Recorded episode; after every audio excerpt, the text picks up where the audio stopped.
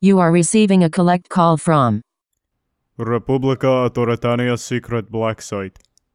This call may be monitored for quality and national allegiance purposes. Thank you.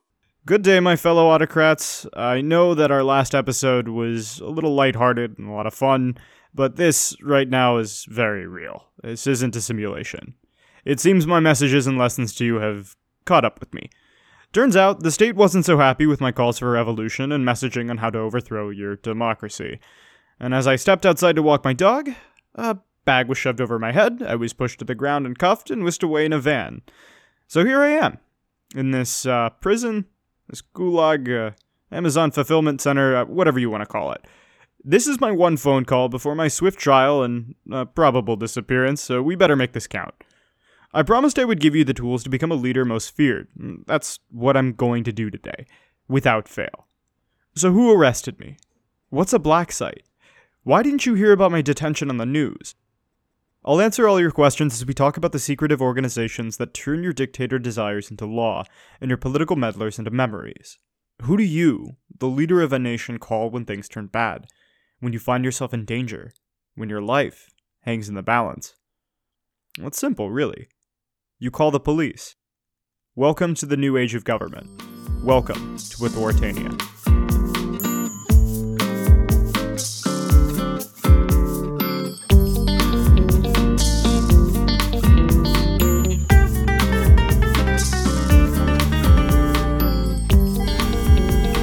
Man, these cuffs are tight. I mean, you can't see when I record these, but I move my hands a lot. This is really difficult to do without some nice hand gestures. In any case, you might be asking yourself, Nikhil, this is really cliche. I mean, we were talking about police brutality and oppression months ago. I mean, this is late in the game, don't you think? Maybe I am late to the 2020 police brutality beat, but what we're talking about today is as timeless as the act of political oppression itself. If you're going to become an autocrat, you are instantly going to become the target for assassination. I mean, someone is going to try to kill you. The Ceausescus were executed following a summary trial. With the rise of an authoritarian regime, there will always be the rise of a militant civilian organization meant to limit your power and quote unquote free your people. There will be those who will protest your dominance until the very end, and they just don't seem to get the brilliance of what you're trying to achieve and why you deserve to be the god emperor of their people. If they band together, organize, and make it their mission to oust you and your crew, This situation is completely unacceptable, and we cannot stand by and watch. So we've got to snuff out these radicals and traitors before they even get close to coming together. So how do we find them and put them away? Well, thankfully, you've got a trusty band of thugs with the law on their side, and if you keep them happy, protect them, and pay them, they'll do your bidding in the name of the law, and not even the protesters themselves could stop them. Policing around the world started with monarchy guards and patrols. Some called it the King's Guard or Royal Patrol, but their mission was the same walk through the streets of a kingdom and ensure that order was maintained while escorting members of royalty. Other notable law enforcement figures included tax or tribute collectors. These people would have the added benefit of traveling to vassal states and controlled territories to ensure that their proper taxes and tributes to the crown were being paid. It's really hard to maintain order when you don't have cameras everywhere, so other subjects were recruited as spies and informants. In other cases, especially outside of the guise of royal structures, wealthy individuals, landlords, and private businessmen may employ some big, scary looking guys to maintain order in their place of business. One could also pay them some cash to disrupt a competitor's business if one was so inclined, but that was only on rare, uh, necessary occasions. In colonial America, police forces were traditionally supplemented by either volunteer or voluntold night watchmen or slave patrols. Controlling these groups was not entirely effective. Night watchmen would often drink on the jobs or engage in the nefarious activities they were charged with stopping, and slave patrols were either benevolent peacekeepers to one group or practically terror organizations, actually, literally terror organizations, to another. This is a massive simplification of early criminal justice history, but y- you get the idea. Law enforcement was really only motivated by decrees from those in power and the money that wealthy patrons could offer them. By this logic, we should be able to take control of the cops and snuff out any chance of a revolution against us. All we have to do is make certain actions, like supporting human rights, uh, protesting against the government, or just looking like a possible dissenter criminal offenses, and they'll go right to jail. Police forces today are given huge guns and fleets of vehicles. It'll be no problem to bring this problem to an end. Here's the issue we have there's no way of knowing whether or not these guys will go along with us. I mean, like I said, control of a law enforcement group isn't always effective. I mean, sure, 65% of police officers may have voted for Donald Trump, but they wouldn't allow armed people to storm something like the Capitol building on his orders. Right? Well, wait, that no, that that happened. Um, well, all right, but if we give police the power, they might take it from us. I mean, if we really try to screw with the rule of law in the country, they'll just turn around and kick us out, right? I mean, we embolden them too much, they might just overthrow us directly and gain the position we've busted our ass to get to. So we can't let that happen, okay? I will not be ruled by Officer Krupke. I mean, we could turn to the military. Yeah, I mean, we could. Once you become a leader with the cult of personality we've cultivated and the backing of a failed democratic system we've corrupted, we're basically the living embodiments of the country. To protect you and the legitimacy of your rule is to defend the nation itself, then. And sure, dictators have been allowed to sit on their thrones for decades because of their control of the military. You're the commander in chief as a dictator.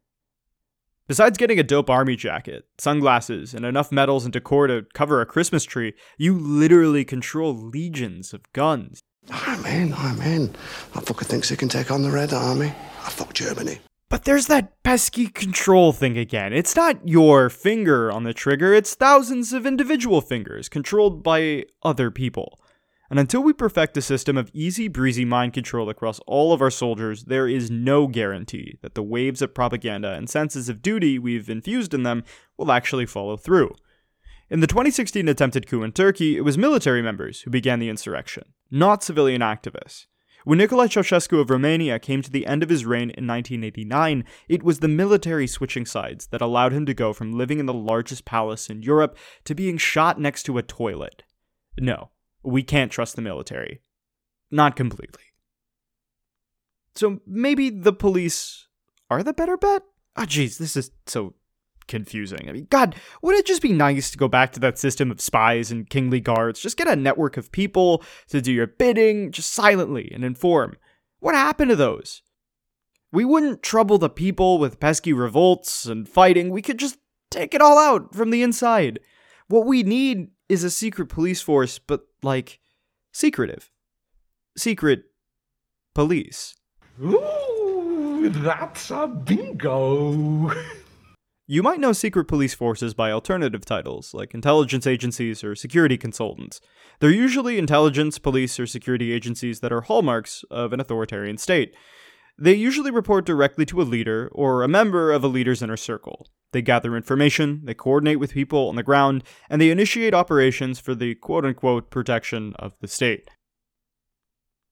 It's hard to really pinpoint the first instances of what constitutes a modern secret police force. I mean, some historians trace it to the Ming Dynasty in the 14th century. The Embroidered Uniformed Guard was a group of imperial bodyguards that protected the Emperor Zhu Yuanzhang, or Hongwu, during battle. Hongwu was the founder of the Ming Dynasty, and after his victories, he grew suspicious of his subjects' loyalty. Just as he quickly rose to the top of imperial China, he could swiftly be overthrown or assassinated. He instructed his guard to spy on the citizens and inspect them in the event that they could be planning revolutionary actions. The embroidered guard were authorized to overrule judicial proceedings in prosecuting those deemed as enemies of the state, and they were granted full autonomy in arresting, interrogating, and detaining them without trial, and punishing them without going through due process. At their height, the guard carried out the extrajudicial executions of 40,000 people, at which point Hong Wu scaled back their duties in an attempt to limit the perception of his rule as abusive. Well, it's a little late for that, dog. The Embroidered Guard may have been disbanded after a measly 260 years, but the secret police forces they inspired persevere to this very day. Notable examples along the way include the Oprichniki, the first Russian political police force under Ivan the Terrible, the NKVD, another Russian police force responsible for around 1 million deaths during the Great Terror of Joseph Stalin, the Savak, who tortured hundreds of people seeking to overthrow the first Pahlavi Shah of Iran, the Gestapo, which hopefully needs no introduction, and if it does, go read a book, the FBI's COINTELPRO, which gave authorization for assassinations, beatings, and kidnappings of civil rights organizers and political protesters across the United States, and so on and so forth. Even if you're not trying to become an autocrat or strongman leader, If you've painted yourself as a democratically elected people's president, you can still enjoy secret policing as you attempt to control nations around the world. You can call upon your previously existing intelligence agencies like the CIA, MI6, Mossad, or FSB to get some people on the ground and create a little, you know, death squad or armed gang. Just support previously existing militias to take out other autocrats and governments that stand in your way of success. Now, clearly, you don't have to be a full fledged dictator to enjoy the benefits of secret policing at home either. By using your local law enforcement, you can essentially create a secret police system without even establishing a formal office. COINTELPRO is a great example of this, but it's not the only example in America. In 2020, Donald Trump created the Protecting American Communities Task Force, or PACT for short. This was under the Department of Homeland Security and essentially gave the authorization for law enforcement officials across multiple departments and agencies to go to protests around the United States to protect federal property, monuments, and statues that might be vandalized or pulled down, because, God forbid, a Klansman loses his place of honor. These forces were most visibly present in Portland, Oregon, where they were observed arresting protesters and placing them in unmarked vans. Now, as a person who just got thrown into an unmarked van and carted away, that hits the nail on the head a bit too well. I'm not the only person to have been treated this way. I mean, the grab, bag, and drag system has been used on protesters everywhere. When I lived in Azerbaijan, anti government protests were often broken up by policemen grabbing protesters, putting them in a car, and driving them to the opposite side of the city and pushing them out. It's a great way of breaking up a protest, scaring a political opponent, or just generally asserting your dominance. Sometimes, however, they don't get pushed out. Sometimes they wind up in a car, they get driven away. And like that, he's gone. That brings me to where I am now. I have no idea. I, I couldn't tell you at all. I don't think anyone in prison here could tell you. I mean, that's evidence enough to tell me that this is probably what's known as a black site. You might associate that term more with the CIA, where our nation's proud defenders of liberty and human rights cart terrorists off before their trials or investigations to torture and interrogate them until they admit to their wicked deeds. The reason they call these black sites is because everything that happens in here happens in the dark. Human rights violations and war crimes take place in these places daily. Is this legal? Kinda, yeah because of a nice definition of them as enhanced interrogation techniques by the Bush administration.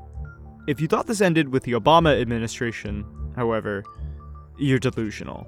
Sure, the administration announced in 2009 that all the CIA black sites had been decommissioned. They also announced that the CIA could no longer use all the methods of interrogation conceivable in the human consciousness, only 19 of them. They could use more, actually, but they'd have to ask the Attorney General first. So, what's the problem? The US admitted to holding prisoners aboard warships for interrogation long after this action, and torture can continue to be utilized against prisoners of war because of the lack of rights and the lack of observation they have in detention as enemy combatants. One of the biggest things both parties can agree on, however, is that torture works, and it's very useful. It's not likely to go away anytime soon. At one particularly heinous black site, upwards of 7,000 people have disappeared between the years of 2004 and 2015. When a person was taken into the site, there was no arrest record, no additional files, not so much as a receipt. Lawyers were only provided to less than 1% of detainees. Even then, the meetings were quick, and they did little to provide them legal defenses.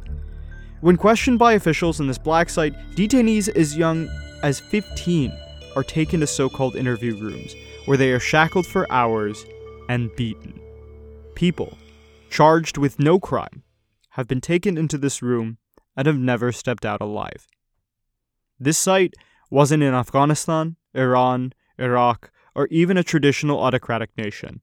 This site was in Chicago, Illinois, United States of America.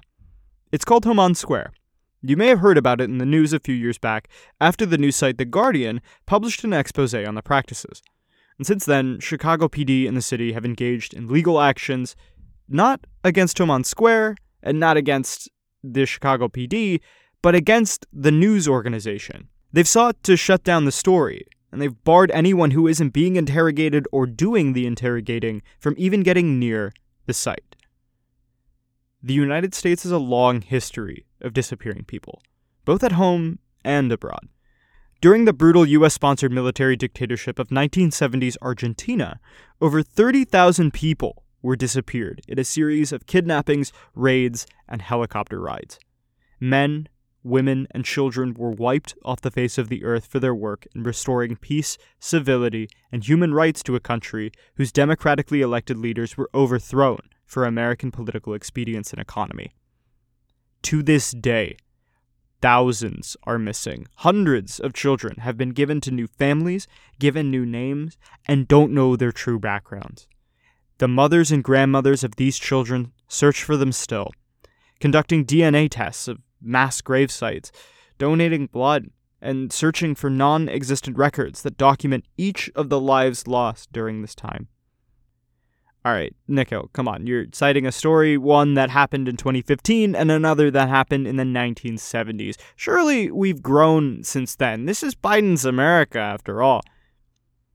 A spokesman for the Chicago PD in 2020 stated that Homan Square is fully operational. And as I said, thousands and thousands of people in Argentina are still looking for the desaparecidos. Many autocracies utilize black sites, like Homan Square, in the cases of forced disappearances, also known as state sponsored murder, a crime against humanity according to the International Court of Justice. Some democracies do as well, making its creation and implementation rather easy in our budding autocracies. Your highly motivated secret police force or personal guard would be more than willing to make use of one anyway. I mean, it keeps their names and faces out of the mud, keeps yours out as well. It allows them to use horrible methods to get useful information for you, and provides an area for them to live out their power trips. And if you get into trouble, you, if they don't hide their killings in a black site, if somehow a pesky journalist breaks the story and shatters the veneer of your beautiful security state, then that's easy enough. It's time for a couple of good old fashioned pardons well, President Trump's decision to pardon four American security guards involved in the infamous Blackwater massacre has horrified survivors of this 2007 incident. Some media obfuscation. You are fake news. Sir. And a couple of well placed testimonies that shift the blame away from you for these terrible crimes. They would be blaming immigrants and poor people. And the world will go on as planned. At the end of the day, you're still in charge.